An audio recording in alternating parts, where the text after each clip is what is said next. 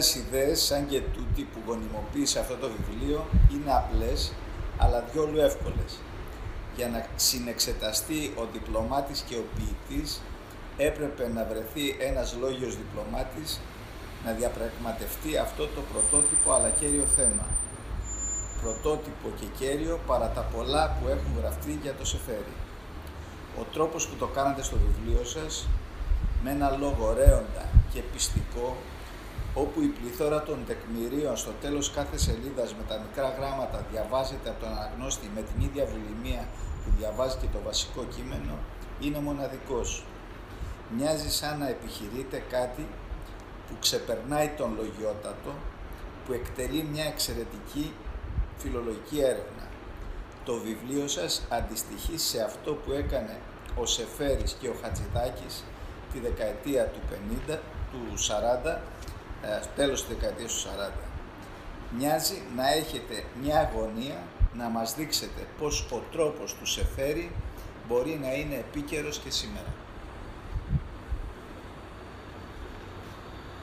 Ε, πρώτα θα ήθελα να πω ότι ελπίζω να τα αξίζω τα, τα καλά λόγια αυτά.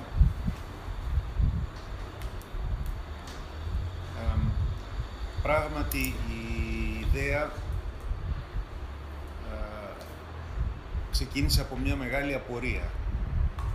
Πώς είναι δυνατόν όλες αυτές οι δεκάδες, νομίζω έχουν γραφτεί πάνω από 120 μελέτες για το Σεφέρι, πώς είναι δυνατόν καμία να μην δίνει έμφαση σε αυτή τη δουλειά που εγώ ξέρω τόσο καλά και που έχω ζήσει και που σου διαμορφώνει τη ζωή πιο αποφασιστικά από άλλες δουλειές.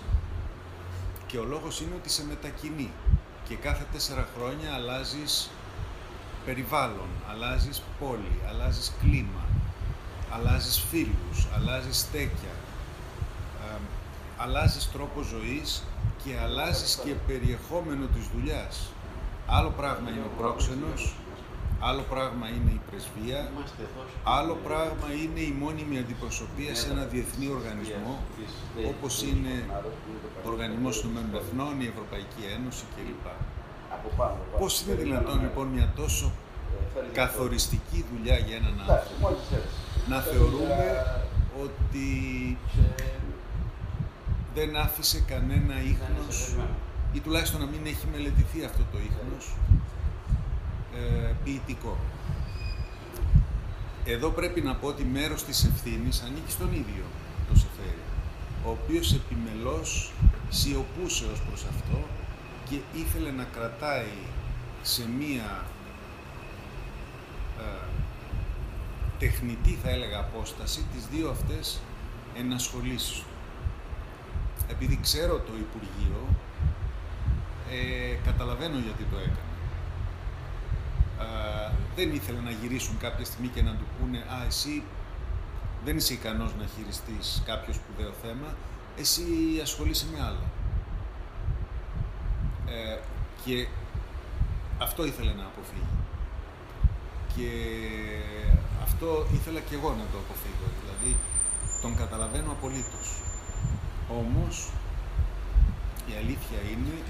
Ε, φοβάμαι ότι εγώ δεν το κατάλαβα αυτό. Μήπως θες ναι. να το Διαχωρισμό, ότι ναι. διαχώρισε αυστηρά Δεν ήθελε να ανακατεύει την διπλωματία, τη διπλωματική δουλειά του ως υπάλληλος του Υπουργείου Εξωτερικών με την ενασχόλησή του με τη λογοτεχνία. Διότι φοβόταν ότι κάποια στιγμή που θα ζητούσε να γίνει διευθυντής θεμάτων Βαλκανίων, Κύπρου, Τουρκίας ή να πάρει ένα κρίσιμο πόστο στο εξωτερικό, την Άγκυρα, την ε, Λευκοσία ή δεν ξέρω τι, φοβόταν ότι θα γύριζε το Υπουργείο και θα του έλεγε «Μα εσύ δεν είναι... Καλύτερα να στείλουμε κάποιον άλλον, γιατί εσύ ασχολείσαι με άλλα θέματα, λογοτεχνικά. Δεν είσαι αφοσιωμένος, δεν, δεν είσαι αφιερωμένος. Να υπονομεύσει Ακριβώς. Νομίζω ότι αυτό ναι, ήταν ένα από τα πράγματα που τον εμπόδιζαν ακριβώς να παντρέψει τις δύο ιδιότητες φανερά τουλάχιστον. Γιατί εσείς στο βιβλίο σας καταπιάνεστε με το πώς δεν συμβαίνει αυτό φανερά, αλλά υπογείως. Ναι. Πώς τελικά και αυτό ναι. είναι η μεγάλη πρόκληση του βιβλίου ναι. σας. Δηλαδή, ενώ στο δεύτερο μέρος αποτυπώνεται αυτή την ασφυκτική πίεση που ασκούσε η διπλωματία στην ενέργεια και την ποιητική του δραστηριότητα. Στο τρίτο μέρος, πάλι τεκμηριωμένα και πολύ προσεκτικά, αμφισβητείται το δεύτερο. Δηλαδή, αποδεικνύεται ότι η διπλωματία τροφοδότησε και ο ναι. τρόπος ζωής και η διπλωματία ως περιεχόμενο. Αυτή είναι η σωστή λέξη. Τροφοδότησε και καθόρισε την ποιητική του. Τον τροφοδότησε με έμπνευση, και τον τροφοδότησε με την καθημερινή άσκηση πάνω στη γλώσσα. Αυτά θα έλεγα. τα- Αλλά τον τροφοδότησε και με αυτή την τρομερή απόσταση από τα πράγματα που του δίνει. Δηλαδή δεν μπορώ να φανταστώ άλλον άνθρωπο πάνω στα Δεκεμβριανά να γράφει με τέτοια νυφαλιότητα και χωρίς να παίρνει το μέρος καμίας από τις δύο παρατάξεις. Με αυστηρή και απόλυτη ουδετερότητα. Είχε ωστόσο θέση. Πρέσβευε, Πιστεύω όταν- ότι είχε. Πιστεύω ότι είχε. Ε, και τα, το ίδιο πράγμα το ένιωσα κι εγώ. Ε, δεν θέλω να πω τώρα συγκεκριμένα τι μου είπαν στο Υπουργείο κάποια στιγμή που ήθελα να απαλλαγούν επειδή διεκδικούσα κάτι συγκεκριμένο. Γύρισα, μα εσύ ασχολείσαι με τα βιβλία σου. Λογαριασμού. Ναι. Ε, γι' αυτό και όταν μία φορά που το Υπουργείο του αποφάσισε να τον στείλει ως εκπρόσωπο σε ένα διεθνές συνέδριο ποιήσεως, ήταν, υπηρετούσε νομίζω τότε στο Λονδίνο, το συνέδριο ήταν στις Βρυξέλλες, αν δεν κάνω λάθος. Έγινε έξαλλος. Έγραψε και στο ημερολόγιό του, και στο πολιτικό, και στις μέρες, και στις επιστολές προς τον Κατσίμπαλη, και δεν ξέρω πού αλλού, στη Μαρό. Έξαλλος με το Ότι- Υπουργείο.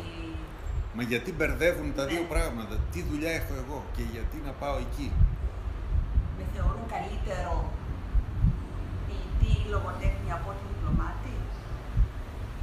Ήθελα, μακάρι να το λέει και έτσι. Νομίζω έγραψε ότι θέλουν να. είχαν να βουλώσουν μια τρύπα και σκεφτήκαν εμένα. Ναι. Δηλαδή δεν το κάνανε ούτε σκεπτόμενοι το αν έχει ή δεν έχει λογοτεχνική ε, αξία το έργο τους σε φέρει. Ε, ξέρεις, σχετικά με, το, με αυτό το θέμα.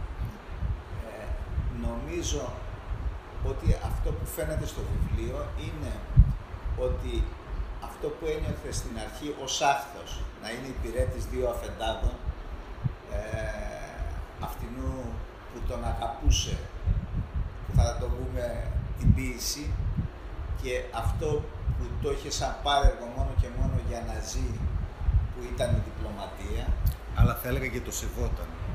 και το Δεν σεβόταν. ήταν ένα πάρεργο που το, Όχι. το περιφρονούσε, το Όχι. σεβόταν. Το σεβόταν. Αλλά στην αρχή είναι καθαρό ότι αν είχε τα χρήματα δεν θα το, Δεν θα το έκανε. Δεν θα το έκανε.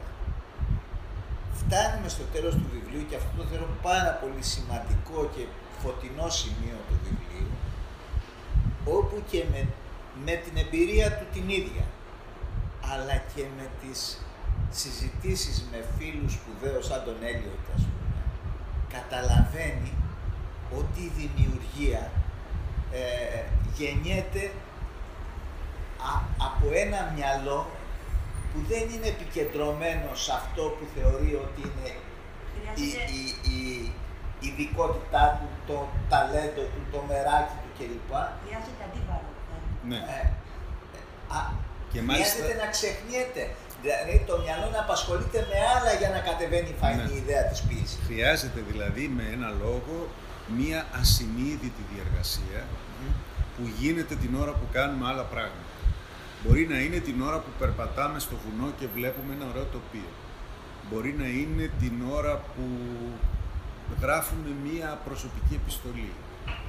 Και μια σκέψη αυτής της επιστολής μας γεννάει ξαφνικά μία ιδέα ή μας λύνει ένα γρίφο. Μπορεί να είναι την ώρα που μαγειρεύουμε ή κάνουμε κάτι τελείως καθημερινό. Ε, πολλές ε, φορές και επιστημονικές μελέτες έχουν δείξει ότι πολλές μεγάλες ιδέες, μεγάλες εφευρέσεις, μεγάλες ανακαλύψεις, μεγάλες εμπνεύσεις γεννηθήκανε σε τέτοιες εντελώς εμ, άσχετες με το θέμα δραστηριότητες. Φαίνεται το, το ανθρώπινο μυαλό λειτουργεί και με αυτόν τον τρόπο.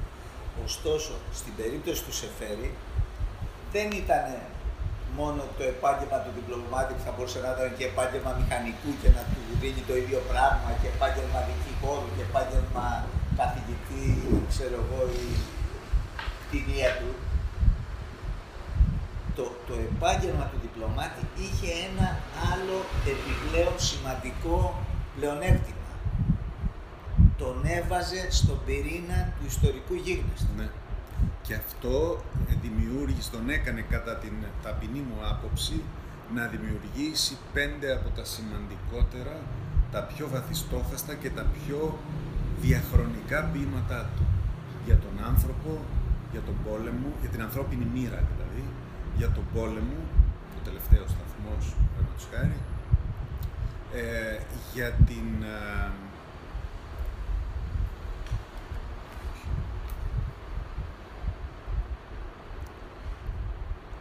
η κύχλη, ας πούμε, είναι για τον εμφύλιο και γενικότερα για τον πόλεμο και την ανθρώπινη μοίρα. Ε, αλλά θέλω να τα πω αυτά τα πέντε ποίηματα, να τα βάλουμε μέσα.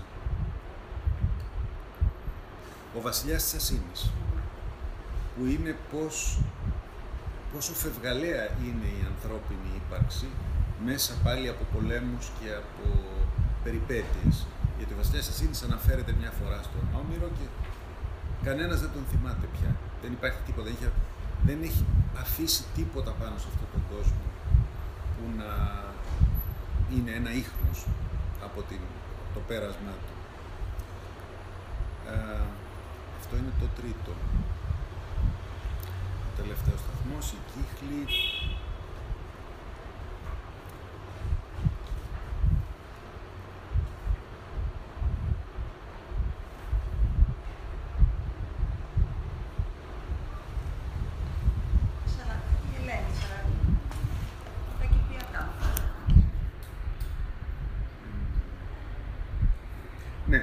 τα κυπριακά, πολύ σωστά. Η Σαλαμίνα της Κύπρος και ο νεόφυτος ο έγκλειστος, όπου εκεί, επειδή δεν μπορεί να το κάνει σαν διπλωμάτης, ξεσπαθώνει σαν ποιητής κατά των, ε, της αγγλικής πρακτικής. Ε, όλα αυτά τα ποίηματα έχουν μία συνέστηση του αναπότρεπτου ε, η οποία τον βασανίζει. Δηλαδή, εγώ τον σκέπτομαι να διαβάζει τα τηλεγραφήματα τα εισερχόμενα κάθε μέρα, να βλέπει τη ζωφερή αλήθεια μπροστά του και να μην μπορεί να μιλήσει. Να μην μπορεί να μιλήσει, να μην μπορεί να μιλήσει ούτε τη γυναίκα του για το τι διάβασε σήμερα και το ότι η χώρα οδηγείται, ας πούμε, στον εμφύλιο ή... Σε συμφωνίες που δεν ναι. τον εκφράζουν ναι, ή... Ναι, ναι. Σε εξελίξεις που, που είναι ζωφερές. Ε, και επειδή δεν μπορούσε να μιλήσει δημόσια, επειδή δεν μπορούσε να εκφραστεί όπως ήθελε, κάθεται στο σπίτι του και αυτά, ακριβώς αυτό που είπες προηγουμένως Αντώνιο, η έκθεσή του στο ιστορικό γίγνεσθε, τον εκδικείται ασυνείδητα. Μπαίνει μέσα στην ποιητική του έμπνευση και του διαμορφώνει τα ποίηματά του, του κατευθύνει τη γραφίδα του. Αυτή η αγωνία και αυτή η, η, πώς πω, η φήμωση. Η, η, είναι εκδίκηση αυτό ή τελικά ευλογία που μας έδωσε; Είναι ευλογία. Αυτό προσπαθώ να πω. Αυτή είναι και η κατάληξη του βιβλίου. Κοίτα, ε, ίσως η εκδίκηση με την έννοια του παλεύει μαζί. Δηλαδή ότι πρέπει να το, να το, να το ναι, εκδικείται με την έννοια. Μη με θεωρείς πάρεργο δεν, εμένα. Δεν έχει τελειώσει. Όταν κλείνει η πόρτα της δουλειάς σου δεν τελειώνεις ναι. μαζί μου. Ναι. Μη, μη με θεωρείς πάρεργο. Ναι. Είμαι εδώ. Είμαι εδώ και ο ρόλος μου είναι ζωτικός και σημαντικός, είναι η εξέλιξη της ζωής σου.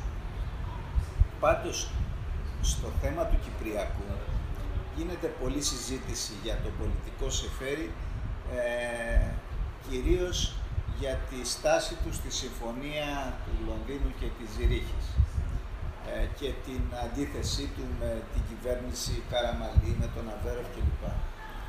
Ετούτοις, μέσα το βιβλίο σας, εγώ κατάλαβα ότι τη μεγάλη ευκαιρία του Κυπριακού και φαίνεται ανάγλυφο αυτό, αναδεικνύει, ε, υπήρξε η μεγάλη ευκαιρία υπήρξε αμέσως μετά το Δεύτερο Παγκόσμιο Πολέμο, όπου η Ελλάδα ήταν στο πλευρό των νικητών, τότε μπορούσε να θέσει ζητήματα και η, η ε, κατάσταση, η προεμφυλιακή, ακύρωνε αυτές τις διεκδικήσεις. Δηλαδή, αυτός αναζητούσε τότε την εθνική συνεννόηση, μονίμως ας πούμε, το, φαίνεται αυτός, αλλά και τότε θεωρεί ότι είναι η, η, η, καλύτερη ευκαιρία να, να διεκδικήσει πράγματα η Ελλάδα, τα δίκαια της και τη χάνει εξαιτίας αυτής της, της ε, πληγής ας πούμε που, που έχουμε.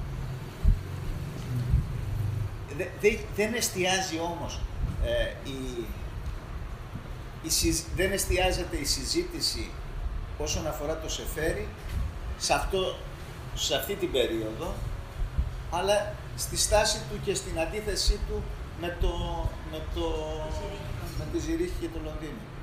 Γιατί, γιατί δεν διανοούμαστε, και εκεί είναι ένα ερώτημα και προς εσένα Βασίλη, γιατί δεν διανοούμαστε ίσως ότι αυτός ο κομματισμός και αυτό το διχαστικό στερεότυπο που μας ε, κατατρίχει να πούμε τόσους ε, αιώνες, ε, δεν μπορούμε να το υπερβούμε.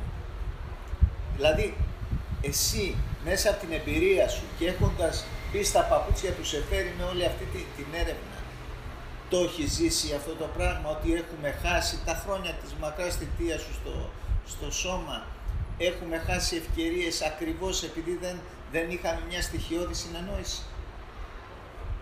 Ναι, αυτό δεν είναι δύσκολο να το απαντήσει κανείς, γιατί είναι ένα διαχρονικό πρόβλημα των Ελλήνων, θα έλεγα από την εποχή του Ομήρου.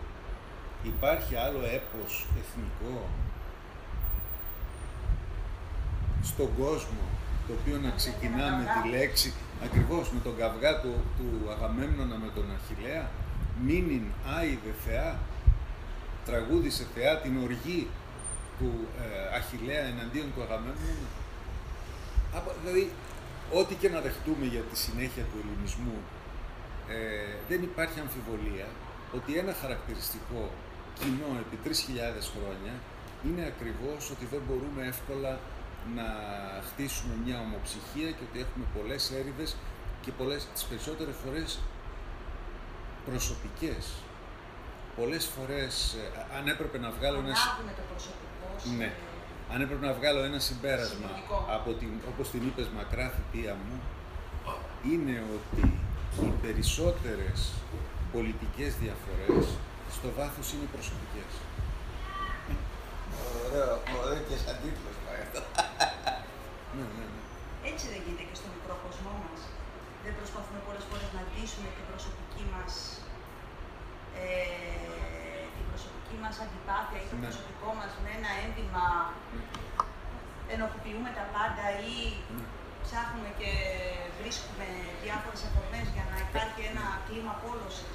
Κάτω από τις πολιτικές διαφορές είναι τα πάθη, οι φιλοδοξίες, είναι οι αδυναμίες, είναι οι ιδιαιτερότητες των χαρακτήρων μας.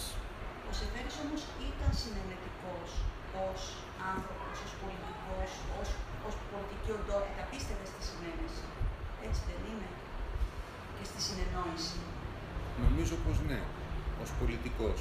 Ήταν όμως και σε άλλα θέματα ε, αδιάλακτος. Όπως παραδείγματος χάρη στην ποιότητα της ποίησης. Ναι. Όταν έβλεπε κάτι ότι δεν είναι καλό, ε, δεν το συγχωρούσε. Και όχι μόνο στους άλλους ποιητές, στον εαυτό του τον ίδιο είχε καταστρέψει, είχε σκίσει, είχε αλλάξει εκατό φορές το κάθε ποίημα. Γι' αυτό και αν δείτε το ποιητικό του έργο είναι ένας τόμος ε, όχι ιδιαίτερα μεγάλος. Και είναι...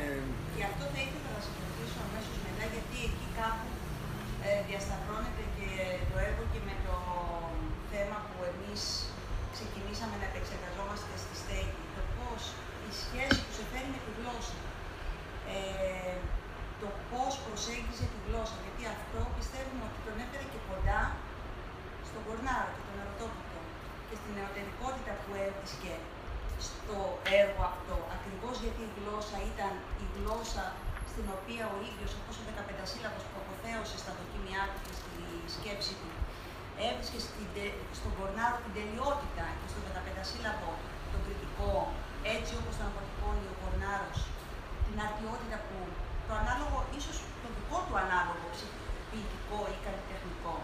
Και ε, εγώ νομίζω ότι η έλξη του στο, στο έργο του Κορνάρου ήταν πρωτίστως γλωσσική και μετά ενοιολογική. Δηλαδή, ε, ο τρόπος που ο ερωτόκριτος απορροφά τον τόπο, τον χρόνο και τα απορροφά όλα αυτά στις έννοιες και φτιάχνει έννοιες και ιδέες μέσα από μια γλώσσα εξαιρετική, ήταν αυτό που έβαλε το Σεφέρι να ασχοληθεί τόσο κριτικά και διεισδυτικά με αυτό το έργο. Γιατί ο, ο Σεφέρης έβαλε τον ερωτόκριτο στην ατζέντα της νεωτερικότητας. Πριν και όταν λέει στις δοκιμές του, σταματάω το διάλογο, λέει στην, στο οικείο, φοβερό δοκίμιο που έγραψε για τον ερωτόκριτο. Στο μονόλογο για τη γλώσσα; Όχι, όχι, στο δοκίμιο όχι για τον ερωτόκριτο, στη δοκιμή. Α, ναι, ναι, ναι, ναι. Λέει, σταματά, δεν θα κάνω διάλογο. Και δεν εννοεί δεν θα κάνω διάλογο μαζί σου αναγνώστη, εννοώ δεν θα κάνω διάλογο με όλη την κριτική που έχει προηγηθεί. Με τις αντιπαλότητες κτλ. Εγώ λέει θα σας πω δύο πράγματα. Ήταν ερωτόκριτο για μένα παιδί και τι μου φέρνει όταν στο μυαλό έκανα αυτό του βομβαρδισμούς στο δεύτερο παγκόσμιο πόλεμο. Και τον έβαλε τον Κορνάρο στην επικαιρότητα. Θα σου απαντήσω εκτενώς σε αυτό. Προηγουμένως μπορούμε να γυρίσουμε στην προηγούμενη πόσο απαιτητικός και αυστηρός ήταν και αδιά, που, που, που είπα διάλογος. Εκεί που γράφει ο Ελίτης, με κάλεσε στο γραφείο του, άκουγε με μεγάλη προσοχή τις εξηγήσεις που του έδινε για τα ποίηματά του και μου έκανε υποδείξεις και σήμερα καταλαβα... καταλαβαίνω ότι τις είχε αποτολμήσει με το σταγονόμετρο. Ήταν κάτι παράξενο κλπ. κλπ. Το αίμα ανέβαινε στο κεφάλι μου κλπ. Τελειώνοντας, άφησε το χαρτί στο τραπέζι, το χτύπησε με το χέρι του και είπε «Είναι καλό ποίημα. Ένα από τα ποίηματα του Ελίτη». Όπως κατάλαβα αργότερα, μία κουβέντα όπως αυτή ήταν ο μεγαλύτερος έπαινος που μπορούσε να ακούσει κανείς από το στόμα του. Και έρχομαι τώρα στον ερωτόπληκτο. Νομίζω ότι λίγο τον υποτιμά, Σοφία, τον, ε, τον ερωτόκριτο.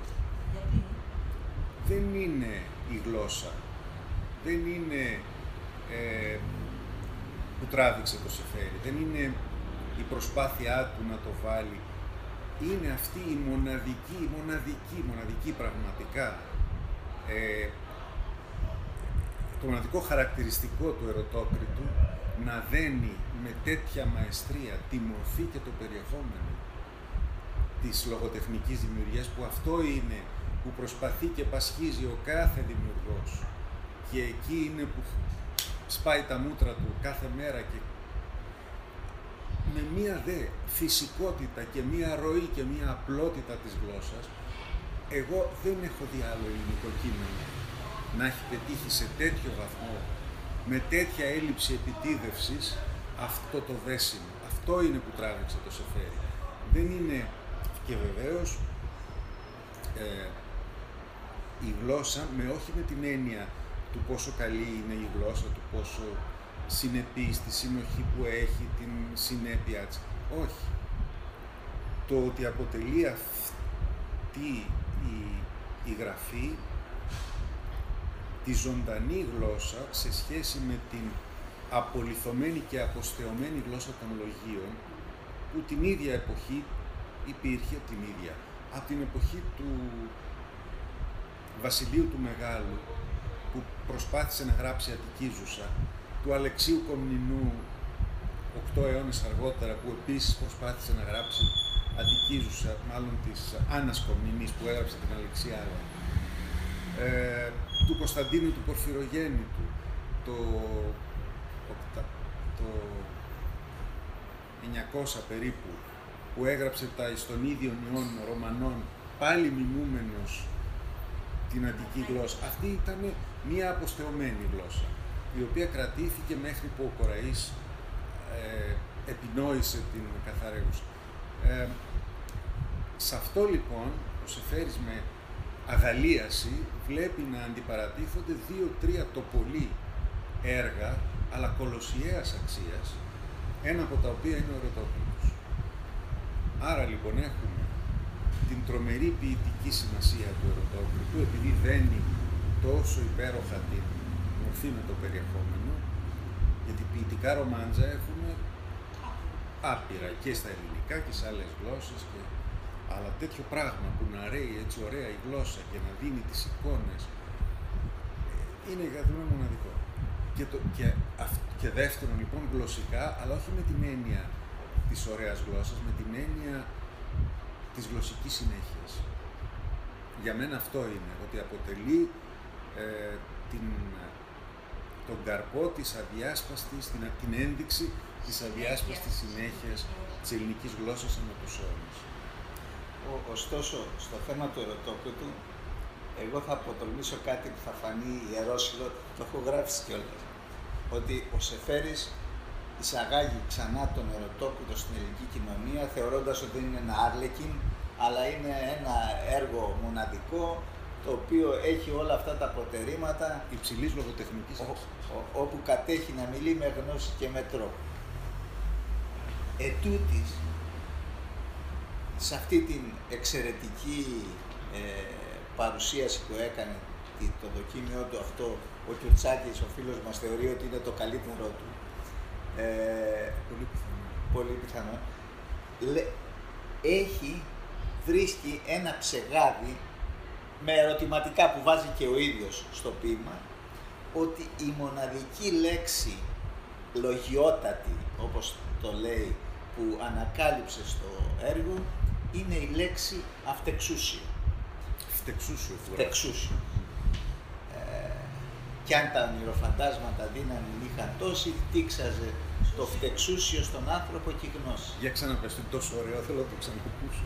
Κι αν τα ονειροφαντάσματα δύναμη είχαν τόση, τίξαζε το φτεξούσιο στον άνθρωπο και η γνώση. Τι άξιζε δηλαδή, τι, άξιζε. τι αξίζει να λέμε ότι είναι αυτεξούσιος ο άνθρωπος; Είναι ένα, λέει στην αρετούσα, ξυπνάει η αρετούσα και έχει ένα, δει ένα κακό εφιάλτη και της λέει μην αξιολογείς τον εφιάλτη.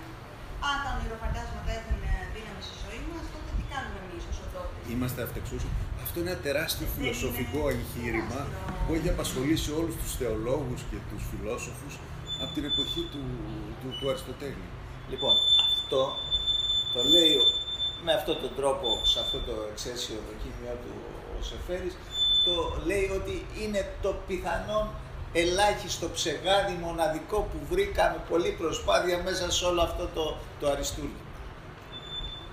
ψεγάδι με ποια έννοια; Ότι είναι, ο, ότι είναι λόγια λέξη. Είναι λόγια. δεν είναι γλώσσα του, λέξη του λαού. Σκέψη, λόγια σκέψη μάλλον. Ε, ε, αυτό το, το λέει, μπορούμε να βρούμε ακριβώς τι το λέει και να το συζητήσουμε. Εν τούτης, εγώ θεωρώ ότι αυτό είναι το κλειδί που έχει σχέση και με όλη αυτή την προσπάθεια που κάνουμε για να ανακαλύψουμε μια άλλη βαθύτερη πλευρά του ερωτόπιου που δεν την, έχει, δεν, δεν την έχουμε αξιολογήσει όσο θα της άξιζε. Το φιλοσοφικό υπόβαθρο του έργου, δηλαδή αυτό το αυτεξούσιο, συνδέεται με τη λέξη Θεός που δεν υπάρχει καθόλου στο κείμενο. Είναι το μοναδικό άθροιστο έργο που έχω δει που να, μην, να, να έχει εξοβελήσει εντελώς το, το Θεό από μέσα και, και να, να το λέει αυτό σε μια κοινωνία θρήσκα και το οποίο καταφέρει να το κάνει εγχειρίδιο ζωής. Γι' αυτό είναι και σηματοδοτεί την έναρξη της αναγέννησης. Σηματοδοτεί. Ωραία. Ε, επίσης, ε, αυτό που είναι ρομάντζο σε μια πρώτη ανάγνωση, σε μια δεύτερη έχουμε μία αμφισβήτηση της ισογαμίας, δηλαδή της δυνατότητας που είχαν οι βασιλιάδες μόνο να, να παντρεύουν τις θυγατέρες τους με ε, ε, ομόλογους βασιλιάδες. Ναι, το αμφισβητεί αυτό.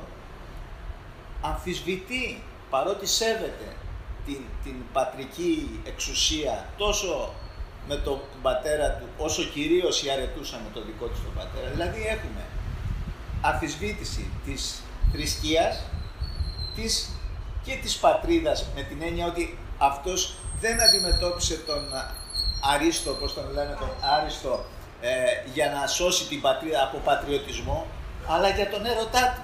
Δηλαδή είναι, είναι και της οικογένειας με, με αυτή την έννοια, ότι ε, τα παιδιά πρέπει να σέβονται τους γονείς κλπ.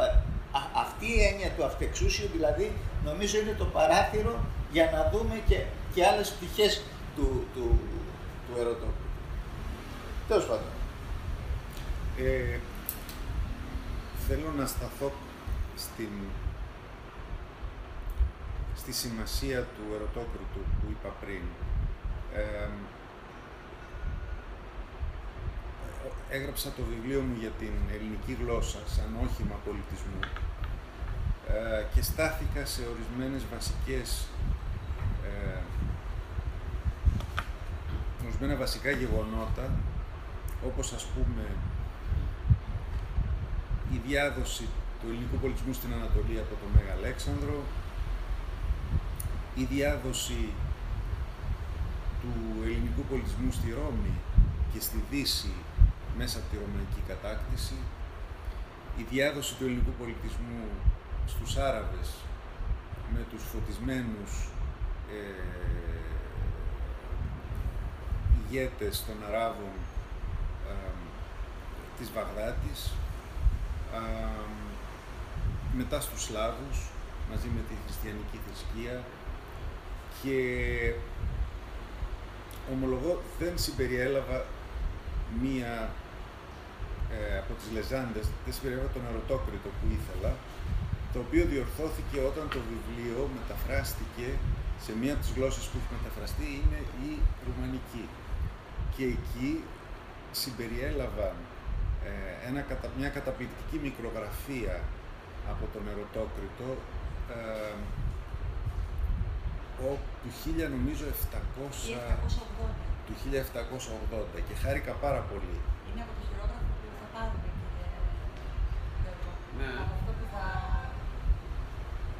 Ναι, είναι το ρουμάνικο, το λεγόμενο ρουμάνικο. Για πες, από ποιο χειρόγραφο είναι; Είναι λοιπόν από ένα ρουμάνικο χειρόγραφο το οποίο το έχει Είμαστε, από κάτω θα ηχογραφήσει ο νομοθέτης Πετράρχης. Πετράκης. Κάτι τα Και η ιδιοτυπία αυτού του χειρογράφου που τοποθετείται εκεί γύρω στο 1780 είναι ότι όλες οι εικόνες του, λόγω της περιοχής στην οποία συνοδεύει, έχουν αφομανική ατμόσφαιρα. Δηλαδή ο ερωτόκουτος και τα, η βασιλική αυλή είναι σαν να είσαι στον Οντά. Τα όργανα είναι τουρκικά, Ναι, γιατί το- γράφονται από στις Παρατηρητές. Παρανάλες ηγεμονίες, ας πούμε, εκείνη την περίοδο και το ύφος των εικονογραφήσεων είναι εντελώς διαφορετικό από το γνωστό χειρόγραφο, το επτανησιακό χειρόγραφο που είναι στη, στο Βρετανικό Μουσείο του 1710 περίπου. Αυτό που είναι στο Ναι. Βρετανικό είναι του 1710. Το, το άλλο είναι μεταγενέστερο, αλλά είναι αποτυπώνει την κοινωνία. Είναι ωραίο γιατί αποτυπώνει με Νομίζω σε δεύτερη, αν, αν, Στην αν άλλη υπάρξει έκδοση, ναι. δεύτερη έκδοση θα συμπεριλάβω το, σίγουρα μια παράγραφο γι' αυτό. Αυτό που λέμε τα εικονογραφημένα έργα, ε, έβλεπα σήμερα ε, μετάφραση έργου του Πλάτωνου, όπου έχει το Σοκράτη να μιλάει ντυμένο άργο. Ε, Εδώ, α, σε σένα το έδωσα, σε σε σένα. μένα το είδες Σε βέβαια. σένα, κάτω. Η εικονογράφηση σε αραβικό χειρόγραφο του 13ου αιώνα Μπράβο, είναι ακριβώς αυτό που από το λες. βιβλίο Κιτάμπ Μουχτάρ Αλχικάμ που έγραψε ο κορυφαίος λόγιος και μεγάλος ελληνιστής Αμπού Αλουάφα στη Δαμασκό και αναφέρεται σε βιογραφίες και ρητά των αρχαίων Ελλήνων Δες. μεταφρασμένους σε αραβικά. Δες πώς επηρεάζει Είναι ο το Σοκράτης που γράφος. διδάσκει τον Πλάτωνα, ντυμένη Ακριβώς το ίδιο που λες. Αραβικά. Είναι ντυμένος αραβικά. Με τα Ε. ρούχα της εποχής. Βασίλη, θα επανέλθω στη, στη, στον Κορνάρο και στον Ερωτόκριτο σε μια άλλη πτυχή του έργου που έχει σχέση με το ποια ανάγνωση του έχουμε επιφυλάξει. Ο, ο Σεφέρης εδώ δεν κάνει καμιά μνήα, αλλά είναι πολλοί εκείνοι οι οποίοι θεωρούν ότι το έργο ε, έχει συμβολισμούς που σχετίζονται ας πούμε με τους εχθρούς και τους φίλους του ελληνικού έθνους. Π.χ. οι Καραμανίτες εκπροσωπούν τους Τούρκους, τους οποίους ε, ε, ο Κορνάρος δεν τους κατονομάζει έτσι, αλλά δίνει ένα συμβολισμό κλπ. Νομίζω ότι αυτό είναι μια, μια προκρούστια ανάγνωση του ερωτόπλουτου, δηλαδή ε, δύο αιώνες ε, και πάνω πριν το, την Επανάσταση του 1821 ένας αναγκαινσιακός άνθρωπος όπως ήταν ο Κορνάρος να, να θέλει σώνει και καλά να ε, έχει στο μυαλό του τη, την ανασύσταση του ελληνικού κράτους πριν ακόμα διαμορφωθούν τα εθνικά κράτη. Ε, και τώρα που γιορτάζουμε τα 200 χρόνια από το 21, εγώ έχω μέσα με ένα προκλητικό ερώτημα το οποίο ήθελα να στο θέσω. Κορνάρος ή κολοκοτρώνης. Με, με την έννοια δηλαδή ε, ε, ε, εθνισμός ή ουμανισμός. Και πώς αυτό ε, νομίζεις ότι, ότι το αντιμετώπιζε αυτό το θέμα του ο, Σεφέρης, ε, γιατί δια, διαβάζοντας και το βιβλίο σου, ε, βλέπω μια, σαν ένα από τα κλειδιά, μπορούμε να συζητήσουμε μετά και τα άλλα που εσύ είσαι εντοπίσει, σαν ένα από τα κλειδιά του Σεφέρη είναι ότι αυτός ο, ο γεωγραφικός χώρος είναι μήτρα ενός ουμανισμού με κάποιο τρόπο ε, που αυτός έχει καταλάβει και εν πάση περιπτώσει εμένει στεναρά σε αυτό. Ναι, δεν υπάρχει αμφιβολία ότι ο, ο Κορνάρος εκπροσωπεί τη γέννηση ενός νέου ουμανισμού μέσα στο αναγεννησιακό κλίμα της εποχής. Και σωστά λέει ο Σεφέρης ότι είναι κρίμα που έληξε, έδωσε δύο εκπληκτικά, εκπληκτικούς καρπούς η κριτική αναγέννηση, τον Ελγκρέκο και τον ε, Ερωτόκριτο, αλλά μετά τέλειωσε με την τουρκική κατάκτηση.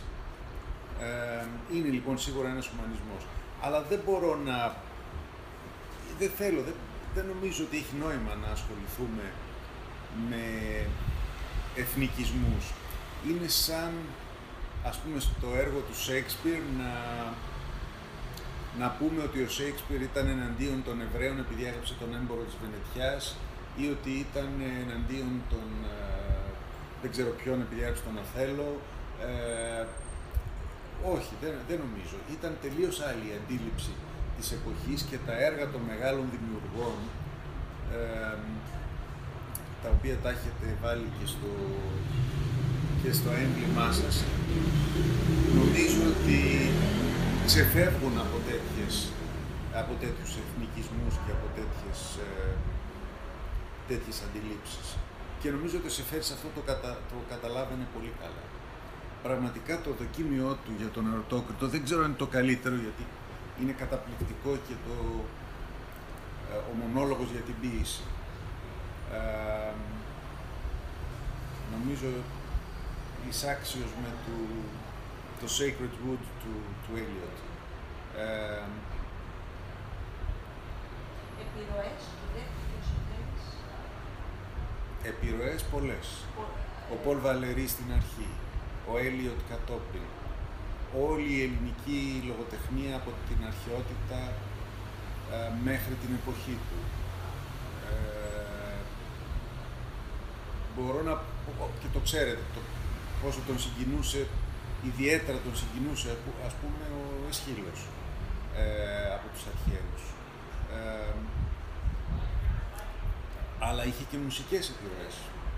Το άρεσε πάρα πολύ η μουσική και είχε πολύ σαφείς και κάθετες προτιμήσεις, συμπάθειες και αντιπάθειες.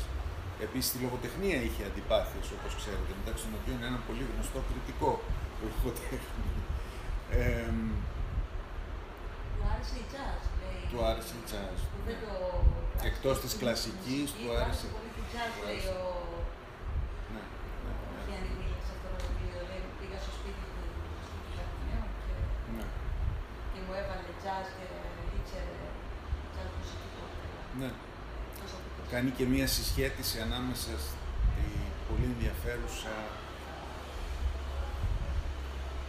μάλλον την έχω διαβάσει με την jazz και τον Έλιο, την πίση του Έλιο.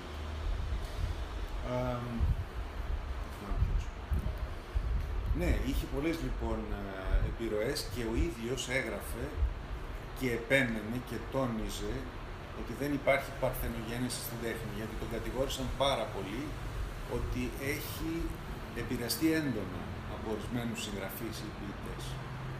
Και ο ίδιος λέει μάλιστα, ναι, έχω επηρεαστεί. Διότι στην τέχνη δεν υπάρχει παρθενογέννηση. Και δεν μπορείς και να δημιουργήσεις αν δεν έχεις χωνέψει πρώτα όλη την προηγούμενη δημιουργία. Και έχει απόλυτο δίκιο εκεί. Ε, Εκτός ίσως από τον Όμηρο, ο οποίος δημιούργησε χωρίς να έχει διαβάσει προηγουμένως τίποτα. Ο, ο Σεφέρης, που με βοηθάει πάρα πολύ το βιβλίο σου να τον καταλάβω καλύτερα, απεχθανόταν τις προβλέψεις ε, που, που, που παρήχαν αφιδώς οι διάφοροι ισμοί, ε, αριστερά, αριστερή και δεξί. Ε, είχε μια αιμονή στα πράγματα ε, και με αυτή την έννοια κατάφερε να προβλέψει καταστάσεις όπως ας πούμε την τραγωδία της Κύπρου μέσα στη δήλωσή του στη δικτατορία που, που σε άλλους δεν περνούσε από το, από το μυαλό μια τέτοια κατάσταση. Πολλά που κατάφερα, Αντώνη, πολλά κατάφερε να προβλέψει. Πολλά. Και πιστεύω ότι είναι ο ορισμός της λέξης σοφός. Αυτό που λέει ο Καβάφης, σοφοί δεν προσιώνουν. Οι θεοί ξέρουν τα μέλλοντα, οι άνθρωποι τα παρελθόντα και οι σοφοί άνθρωποι αυτά που πλησιάζουν. Τι ωραία. Αυτή τη δυνατότητα την είχε ο Σεφέρης στο έπακρο. Και δηλαδή αυτά που είπε στη δήλωσή του για την δικτατορία είναι ανατριχιαστικά. Στο τέλος του δρόμου μας περιμένει αναπότρεπτη η τραγωδία. Και έγινε η εισβολή στην Κύπρο. Πραγματικά δηλαδή είναι εντυπωσιακό. Για τον οποίο ήταν και προσωπική τραγωδία, αν ζούσε να τη δει. Ναι, κατά κάποιο τρόπο ευτυχώς που δεν έζησε να το δει, το έχω σκεφτεί πολλές φορές. Αλλά και η, ο τρόπος που διαισθανόταν ότι πλησίαζε ο δεύτερος παγκόσμιος πόλεμος. Ναι. Λέει στις μέρες λέει γενιά θυσιασμένη, τώρα θα γύρω στο 37 πρέπει να τα 6-37 πρέπει να τα ε, γενιά που έχει την νότητα της αφηρισμένη σε έναν πόλεμο, που προσμένει έναν άλλο πόλεμο για την ορμή της ηλικία. Άνθρωποι της γενιάς αυτής που ανήκουν σε ένα κράτος μικρό όπως έγινε η Ελλάδα από το 1922 και λέει διάφορα, που συνεχίζει, που ξέρει πως δεν έχει περισσευούμενες δυνάμεις για να ξεπεράσει αυτή την άρνηση, αυτή την άμυνα, για να φτάσει σε μια θέση πως δεν έχει το καιρό στον άλλο πόλεμο που έρχεται. Την ίδια στιγμή που ο Πρωθυπουργός της Αγγλίας, όχι μιας τυχαίας χώρας, απαντούσε στη Βουλή των Κοινοτήτων ότι δεν χρειάζεται να αναβαθμίσουμε την αεροπορία μας, ναι. διότι δεν υπάρχει περίπτωση η Γερμανία να τολμήσει κάτι, δεν χρειάζεται να αγοράσουμε περισσότερα πολεμικά, δεν χρειάζεται να αλλάξουμε τη σύνθεση του στρατού ξηράς, διότι ε, η Γερμανία δεν υπάρχει καμία περίπτωση. Δηλαδή, είναι εντυπωσιακό. Ε, ε, δεν είναι προφητική ικανότητα. Είναι αφενός τα αντανακλαστικά του διπλωμάτη που όπως είπε σωστά στέκει, μαθαίνει και στέκεται στα γεγονότα. Ο διπλωμάτης όταν το ρωτήσει ο προϊστάμενός του τι έγινε, δεν μπορεί να αρχίσει να λέει θεωρίες, πρέπει να πει ακριβώς. Ένα, δύο, τρία και να κάνει και μια εκτίμηση για το μέλλον. Μαθαίνει από νωρίς δηλαδή να κάνει εκτιμήσεις. Το πόσο μέσα θα πέσει εξαρτάται από το πόσο σωστά σκέπτεται, πόσο διαβασμένος είναι, τι ευρύτητα αντιλήψεως έχει και τι κρίση έχει. Ο Σεφέρης τα έχει όλα αυτά, κατά τη γνώμη μου. Και, και όχι μόνο αυτό, τον εμφύλιο, ε, την έλευση του Δεύτερου Παγκοσμίου Πολέμου, τον εμφύλιο, το την εξέλιξη του Κυπριακού. πολλά, πολλά πράγματα μπορούσε να δει χωρίς να είναι μάντες, χωρίς να θεωρεί τον εαυτό του ότι νομίζω η σοφία αυτή τον έκανε να διαβλέπει τις εξελίξεις πιο σωστά από άλλους. Εσύ Βασίλη μου που τον έχεις μελετήσει τόσο πολύ, αν ζούσε σήμερα, ποια θα ήταν τα προσιόντα για το, για το Σεφέρι; Ποια, ποια σημεία θα εντόπιζε; Εγώ νομίζω ότι αν ζούσε σήμερα θα αρρώστενε από το, τις κακές επιπτώσεις της παγκοσμιοποίησης, γιατί υπάρχουν και πολλές καλές. Ε, και θα προσπαθούσε να βρει έναν τρόπο να αντιμετωπιστούν. Ήδη προς το τέλος, τα τελευταία του δοκίμια, οι τελευταίες του ομιλίες, στέκονται πάνω σε αυτό το θέμα και προσπαθούν να βρουν μία λύση. Όπως πάντα με το Σεφέρι, η λύση ήταν η επιστροφή στις ελληνικές ρίζες, στην ελληνική παιδεία, στον ανθρωπισμό ε, και στην ισορροπία που πρέπει να υπάρχει ανάμεσα στην ύβρη και την έμεση ε, τα έχει πει πολύ ωραία στην δεύτερη ομιλία του στη Στοχόλμη. Στη Στοχόλμη δεν έκανε μόνο την ομιλία στο Νόμπελ, έκανε και μια δεύτερη ομιλία ε, που στέκεται κυρίως σε αυτά τα ζητήματα. Αυτή υπάρχει κυκλοφορία, μπορούμε να την βρούμε. Ναι, ναι, ναι, ναι, είναι στον τρίτο τόμο των δοκιμών. Άστα, ωραία, ωραία. Τρίτο τόμο τον εξέδωσε ο... Ο Δημήτρης ο Δασκαλόπουλος. Το έβλεπα Ναι. σήμερα. Ο Δημήτρης ο Δασκαλόπουλος τα μάζεψε τα κείμενά του και τα, και τα σχολίασε πάρα πολύ ωραία και τον ε, εξέδωσε. Δεν τον έχω το τρίτο τόμο. Τον δώσω. Τον πάρει να δώσω.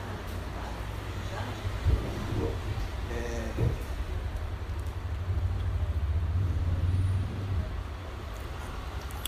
αυτό το που είναι δύσκολο και δεν θα έπρεπε για μας τους Έλληνες να είναι δύσκολο, αυτό που ονομάζεις μυθολογικό τρόπο ή κάπως έτσι, με βάση περιπτώσει, πώς μπορούμε να τον ορίσουμε; Α, Ε. είναι αυτό που είπες τώρα με την Ήγρη και την Έμεση; Όχι, ο- είναι ότι βάζει πρόσωπα της ε, ιστορίας και της μυθολογίας μέσα στο σήμερα, ε,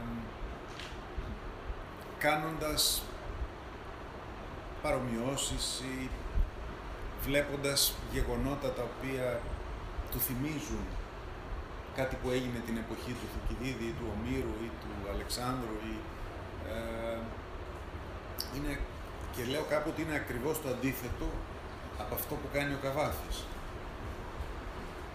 ο οποίος μην θέλοντας να πει τα πράγματα με το όνομά τους μεταφέρει αυτό που θέλει να πει την εποχή της Κλεοπάτρας. Ο Σεφέρης κάνει ακριβώς το αντίστροφο. Μεταφέρει την Κλεοπάτρα στη σημερινή εποχή. Δηλαδή, ο βασιλιάς της Ασίνης, ας πούμε, έρχεται ξαφνικά. Η Κύρκη εμφανίζεται μέσα στην Κύκο. Ο Οδυσσέας, σε αυτό το καταπληκτικό ποίημα που ίσως πρέπει να το διαβάσουν όλοι οι διπλωμάτες ε, για τη μοίρα του, του νόστου και της επιστροφής. Ε, Αλλά εν τέλει δεν υπάρχει και αυτό η πεποίθηση ότι αν υπερβεί- υπερβείς το μέτρο θα τιμωρηθείς. Ναι, μερικές βασικές αρχές οι οποίες θεωρεί ότι χαρακτηρίζουν τον ελληνισμό και την ελληνική ιστορία είναι για το Σεφέρι αιώνιες. Μία από αυτές είναι η αίσθηση αυτή του μέτρου. Ε, στάσου να δεις, να βρω εδώ αυτό για την παγκοσμιοποίηση. Το έχω στην προσωπογραφία του ποιητή μου.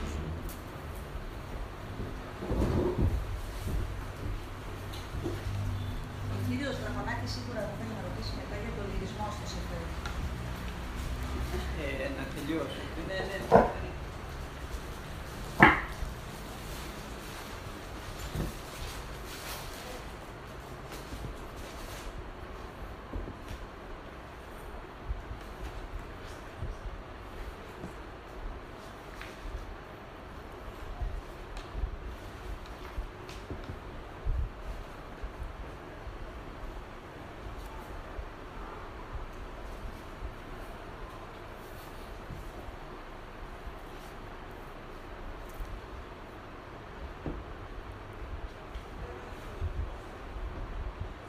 Λοιπόν, ο Δημήτρης Ασκαλόπουλος το δημοσίευσε το 1992 τον τρίτο τόμο με υπότιτλο «Παραλυπόμενα» και περιέχει 37 πεζά του Σεφέρη, μεταξύ των οποίων τη δεύτερη ομιλία του στο Στοκχόλμη, «La tradition grecque moderne» και τη διάλεξη στην Κρήτη, επίσης πολύ σημαντικό κείμενο, του 1967.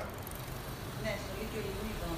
Ηράκλειο. Νομίζω τότε ήταν που πήγε και επισκέφθηκε τον Αντέο, τον ε, Φραγκούλη, Πιο Ε, μπροστά. πριν πάει στην, να μιλήσει. Ναι, και είπε την περίφημη φράση ήρθα στην Κρήτη για να δω τον Αντέ. Αλήθεια. Ναι, Το, το, αυτό είναι ένα βιβλίο που πρέπει να σου δώσουμε. δεν Ναι, υπάρχει το... Α, και το, Δεν υπάρχει. το, δε- το δεύτερο που πρέπει να απαντήσω αν ζούσε ο Σεφέρη σήμερα λοιπόν, είναι ότι τον ενοχλούσε η μεταπολεμική Ελλάδα της αισθητικής υποβάθμισης, του ρηχού ευδαιμονισμού και της πνευματικής μοχέλειας. Τη σελίδα είναι αυτό; Σελίδα; Δες το στη σελίδα 73. σε αντίθεση με την υπερβατική Ελλάδα του τελουμένου θαύματος. Έχεις το βιβλίο εδώ, Γιώργο; Δηλαδή έβλεπε μια χώρα με απότομη και άναρχη Όχι, όχι, ανάπτυξη το βιβλίο του... να απομακρύνεται από τη λιτότητα και το δωρικό στοιχείο έχεις που μαζί σου πάντοτε τώρα. το συγκινούσε και αισθητικά και πνευματικά Το και έχει- το έχεις φιλοσοφικά. υπογράψει. Ε, αυτό η Ελλάδα το έχασε. Ε, ίσως να έβρισκε και την κρίση μια αφορμή για Το να ιδανικό το αισθητικό ξανασκεφτούμε. γνώρισμα της λιτότητας, της Πολύ, ιδέας πολύ της ωραίο αυτό που ομορφιάς. είπες τώρα.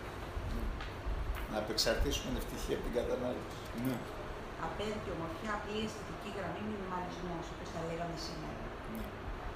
Η ξερολικιά ενός μαντρότυπου περιέχει για τον ποιητή μια απόκριτη αλήθεια, από την οποία η Ελλάδα αποκόπτεται σιγά σιγά, καθώς γεμίζει κακόγουστη με όπλητη υπερβολή. Και Αλλά το έχει φάνηκε αποτι... ότι υποβαθμίζεται και η παιδεία, ο τρόπος σκέψης στην Ελλάδα. και το έχει αποτυπώσει στα τρία κρυφά ποίηματα, εκεί που περιγράφει τη θάλασσα. Η θάλασσα. Πώς έγινε έτσι η θάλασσα; Άργησα χρόνια στα βουνά, με τύφλωσαν πηγολαμπίδες, τώρα σε τούτο τα κρογιάλι περιμένω να ράξει ένας άνθρωπος. Ένα υπόλοιμα, μια σχεδία. Μα μπορεί να κακοφορμήσει η θάλασσα; Ένα δελφίνι την έσκησε μια φορά και ακόμα μια φορά η άκρη του στερού ενός γλάρου.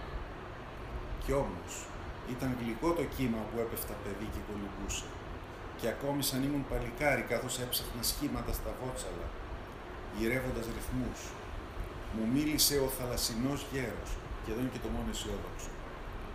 Εγώ είμαι ο τόπος σου. Ίσως να μην είμαι κανείς, αλλά μπορώ να γίνω αυτό που θέλεις.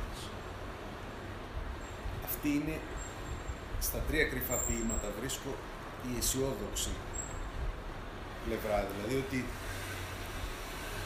μπορεί να το ξαναβρούμε αυτό που χάσαμε.